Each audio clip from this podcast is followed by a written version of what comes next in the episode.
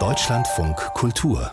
Breitband der Dezember, das war ja wieder die Zeit der Jahresrückblicke, nicht nur in den Zeitungen oder im Fernsehen oder auch hier bei uns im Programm, sondern auch bei Streamingdiensten und Social Media. Facebook braucht für solche Rückblicke gar keinen Jahreswechsel. Da werden einem unter Umständen jeden Tag vergangene Momente in die Timeline gespült. Alte Fotos ploppen auf einmal auf, erinnern einen an früher. Ja, und das kann eine positive Überraschung sein. Sowas wie, hey, erinnerst du dich noch an diesen Festivalmoment, den du letztes Jahr an diesem Tag auf Facebook gepostet hast? Oder ähm, dieses besonders gut gelungene Porträt in der Foto-App von Apple.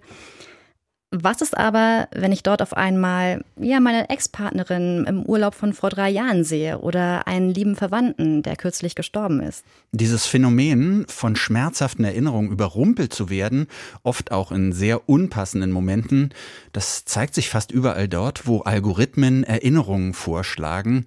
Und Hagen Taschüren hat sich das mal näher angesehen. Wir können uns vor Erinnerungen im Internet kaum retten. Was in der Fotos-App begann, ist heute überall. Spotify schlüsselt auf, was wir dieses Jahr so gehört haben. Werbung erinnert uns auf Schritt und Tritt, was wir uns angesehen haben. Und selbst Essensliefer-Apps haben mittlerweile einen Jahresrückblick, der uns präsentiert, wie oft wir uns gegen selber Kochen entschieden haben. Wie konnte es eigentlich so weit kommen? Die Geschichte dahinter ist im Grunde genommen, dass die Google-ProduktentwicklerInnen gemerkt haben, dass die Fotos ein tristes und einsames Leben fristen und selten angeschaut werden. Und Google dachte sich in dem Kontext, wir können die Aufmerksamkeit für unsere Produkte erhöhen durch ja das Aufploppen dieser alten Erinnerungen, die ansonsten nur verstauben würden. Erklärt Laila Fetic, Co-Leiterin des Projekts Ethik der Algorithmen von der Bertelsmann Stiftung. Es geht also, wie so vieles im Netz, um Aufmerksamkeit, die dann irgendwie monetarisiert werden kann.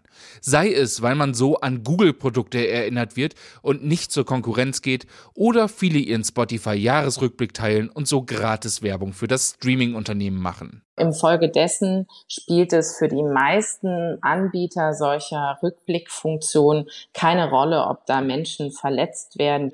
Was zählt, ist die Aufmerksamkeit, die dadurch generiert wird. Was fast alle dieser Erinnerungsalgorithmen gemeinsam haben, sie sind nicht besonders schlau. Die Technologie wäre durchaus in der Lage, unsere Routinen zu kennen und uns etwa, während wir bei der Arbeit sind, keine Bilder von Personen anzuzeigen, von denen wir früher viele Fotos geschossen haben, aber seit ein paar Jahren keine mehr. Dennoch wird das nicht gemacht. Das liegt auch daran, dass bei der Planung nur vermeintliche Ideale generalisiert angewendet werden, erklärt Laila Fetic. Und an der Stelle herrscht dann entsprechend das Bild vor, wer einmal verlobt ist, der heiratet auch und wer verheiratet ist, der bleibt es auch sein oder ihr ganzes Leben lang. Und diese standardisierte Vorstellung von Leben, die äh, liegt dem algorithmischen Code an der Stelle zugrunde. Das Problem ist, der standardisierte Mensch existiert nicht. Und auch Vorhersagen, wie welche Person reagiert, können nicht getroffen werden. Denn während eine Person vielleicht von Traurigkeit übermannt wird, wenn sie mit einem verstorbenen Angehörigen konfrontiert wird, kann jemand anders sich sogar darüber freuen. So ging es Laila Fetic zum Beispiel, als ihr ein Rückblick mit ihrem verstorbenen Schwiegervater angezeigt wurde. Ich glaube aber, dass das eine sehr individuelle Reaktion ist. Jede Person kann unterschiedlich auf solche Art von Rückblicken reagieren. Und mir geht es darum, dass Technologie dem Menschen dient, der Gesellschaft dient und wir uns nicht der Technologie unterordnen. Deshalb meint Fetic, sei es wichtig, dass Algorithmen im Zweifel reguliert werden müssen und wir nicht mit digitaler Selbstverteidigung gegen Milliardenunternehmen alleingelassen werden. Wir sprechen weiter über Rückblicks- und Jubiläumsalgorithmen, die uns immer noch überraschend häufig schmerzhafte oder sensible Momente aus unserer Vergangenheit als kleine, fröhlich gemeinte Erinnerung schicken auf Facebook, Spotify oder in unserer Foto-App.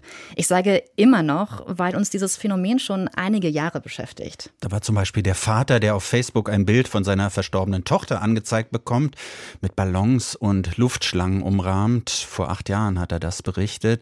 Eine lange Zeit in der digitalen Welt. Vor zwei Jahren hat eine Tech-Reporterin über ihre abgesagte Hochzeit geschrieben und die vielen Apps, die ihr trotzdem weiter Hochzeitsfotos anzeigen und Hochzeitswerbeartikel anbieten. Und da sind die unzähligen Geschichten von Freunden, Freundinnen und Familie, die ähnliche Erfahrungen gemacht haben. Wir haben eben gehört, dass die Erinnerungen in unseren Fotos eine wertvolle Ressource für Plattformbetreibende sind. Und zwar, um uns zu mehr Interaktion mit den Apps zu animieren. Und das seit Jahren. Wir haben uns also gefragt, ob das Auswirkungen hat auf die Art und Weise, wie wir uns in diesen letzten Jahren erinnern. Diese ganzen Jahre, die wir mit Fotos, Videos und Kommentaren quasi dokumentiert haben.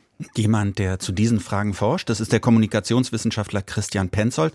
Er beschäftigt sich an der Universität Leipzig mit kommunikativer Erinnerungsforschung. Wir haben mit ihm gesprochen, wollten erst mal von ihm wissen, ob es denn überhaupt einen Unterschied macht, ob mich ein Algorithmus mit einem schmerzhaften Ereignis plötzlich konfrontiert oder ob ich ein Erinnerungsstück wiederfinde oder einer Person von früher auf der Straße begegne. Also was den Anlass des Erinnerns angeht, möglicherweise nicht. Also alles ist ja dann verbunden mit einer Überraschung zunächst. Also ob Sie nun über ja, einen Gegenstand stolpern oder über einen Geruch oder eine Person oder irgendwas, was Sie erinnert. Genauso kann es uns eben jetzt passieren, dass wir über algorithmisch gesteuerte Prozesse mit Dingen aus Vergangenheit konfrontiert werden. Was ein Unterschied sein mag aber ist, dass diese Dinge möglicherweise wir selbst mit unserer eigenen Vergangenheit gar nicht verbinden. Also eben, dass es nichts ist, was wir schon vorher mal in der Hand hatten. Also ein Foto, was wieder auftaucht oder ein anderer Gegenstand oder auch eine Person, die wir schon kennen, sondern dass das, was uns dann auf den Plattformen angeboten wird, möglicherweise auch von anderen Nutzerinnen generiert wurde, wir aber dann das erste Mal eben erinnernd damit konfrontiert werden.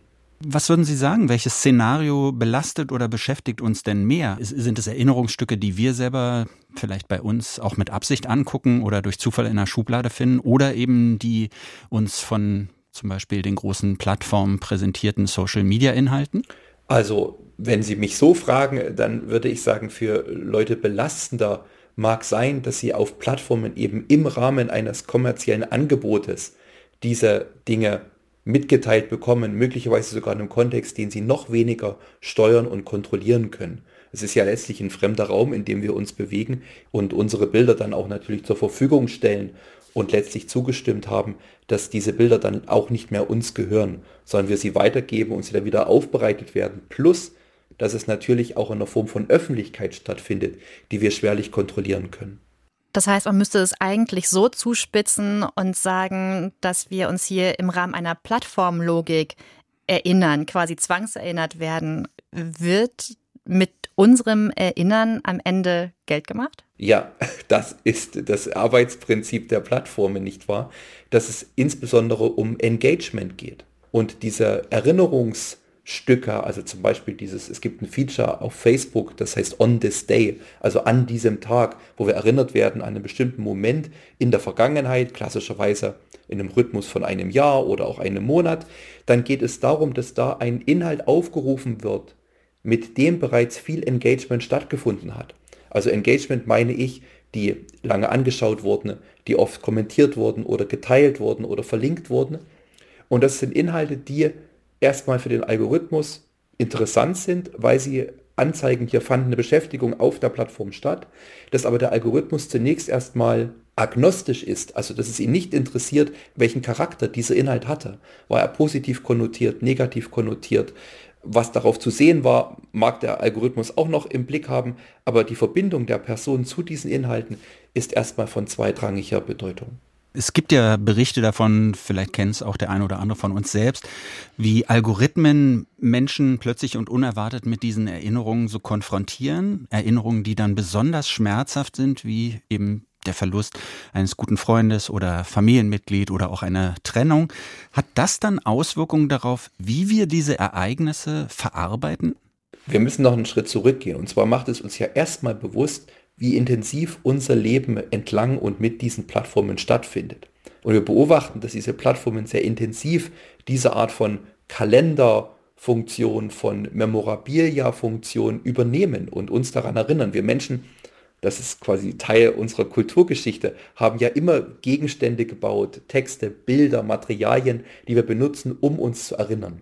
Was wir aber jetzt beobachten, ist ja letztlich eine Totalaufzeichnung von Alltag, Alltag, der ständig wieder hervorgeholt werden kann.